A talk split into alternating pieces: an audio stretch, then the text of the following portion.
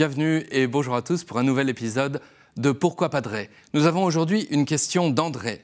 Je voudrais savoir ce que symbolise le lavement des mains et le versement de l'eau dans le calice au moment de l'offertoire. Cher André, merci pour cette question liturgique.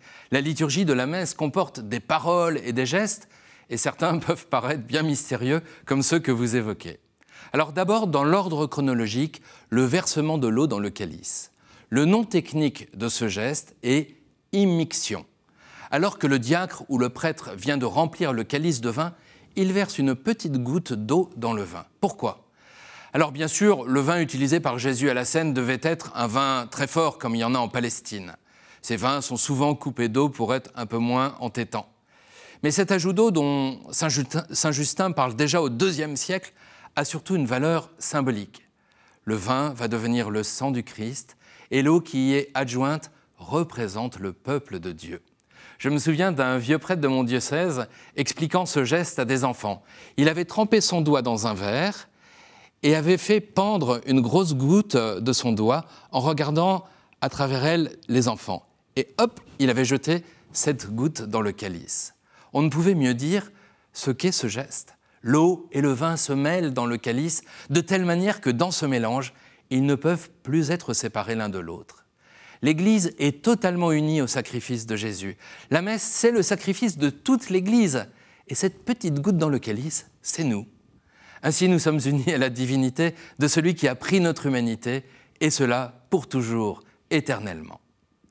Le deuxième geste que vous évoquez, André, porte un drôle de nom. C'est le lavabo. C'est le futur du verbe laver en latin et le premier mot d'un verset de psaume. Dans les premiers siècles de l'Église, au moment de l'offertoire, les fidèles apportaient à l'autel des offrandes de toutes sortes, des fruits, des légumes, des poules, du pain, du vin, de l'huile, des étoffes.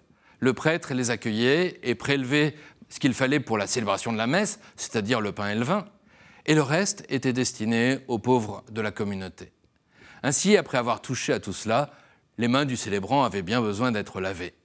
Mais il y a aussi ici un sens beaucoup plus spirituel.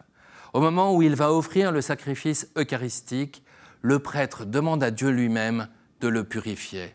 Lave-moi de mes fautes, Seigneur, purifie-moi de mon péché.